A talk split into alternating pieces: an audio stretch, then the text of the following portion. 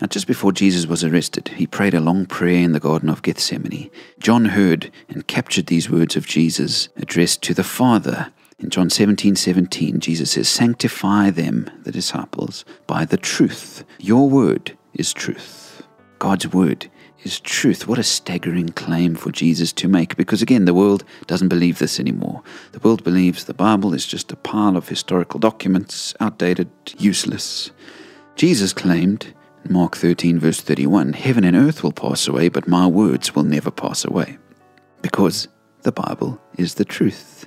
Now, in the King James Version, we often see Jesus saying these words before he makes his true statement Verily, verily, I say unto thee. Verily means truly. It's where we get the word verified. It's like Jesus was saying, these words are verified as the truth. Have you noticed now on social media and website accounts, you have to have two factor authentication when you sign in? They want to be able to SMS you a secret code that's only valid for three minutes to check that it's the true you trying to log in and not a fake.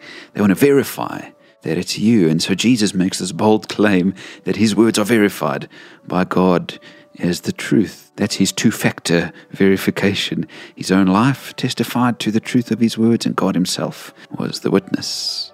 Now, I quite like these words in the Chicago Statement on Biblical Inerrancy, which is a very hectic document, but these words that it opens with make sense to me.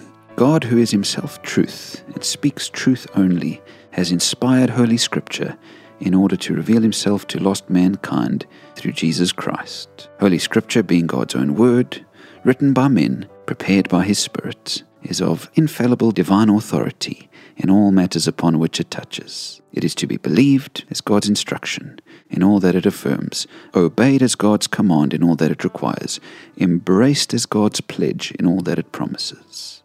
And I, I really like that. It just confirms to us what Jesus said that God's word is the truth. If you believe in the great miracles of the Bible, that Jesus was born of a virgin, that he was raised from the dead, that he ascended into heaven.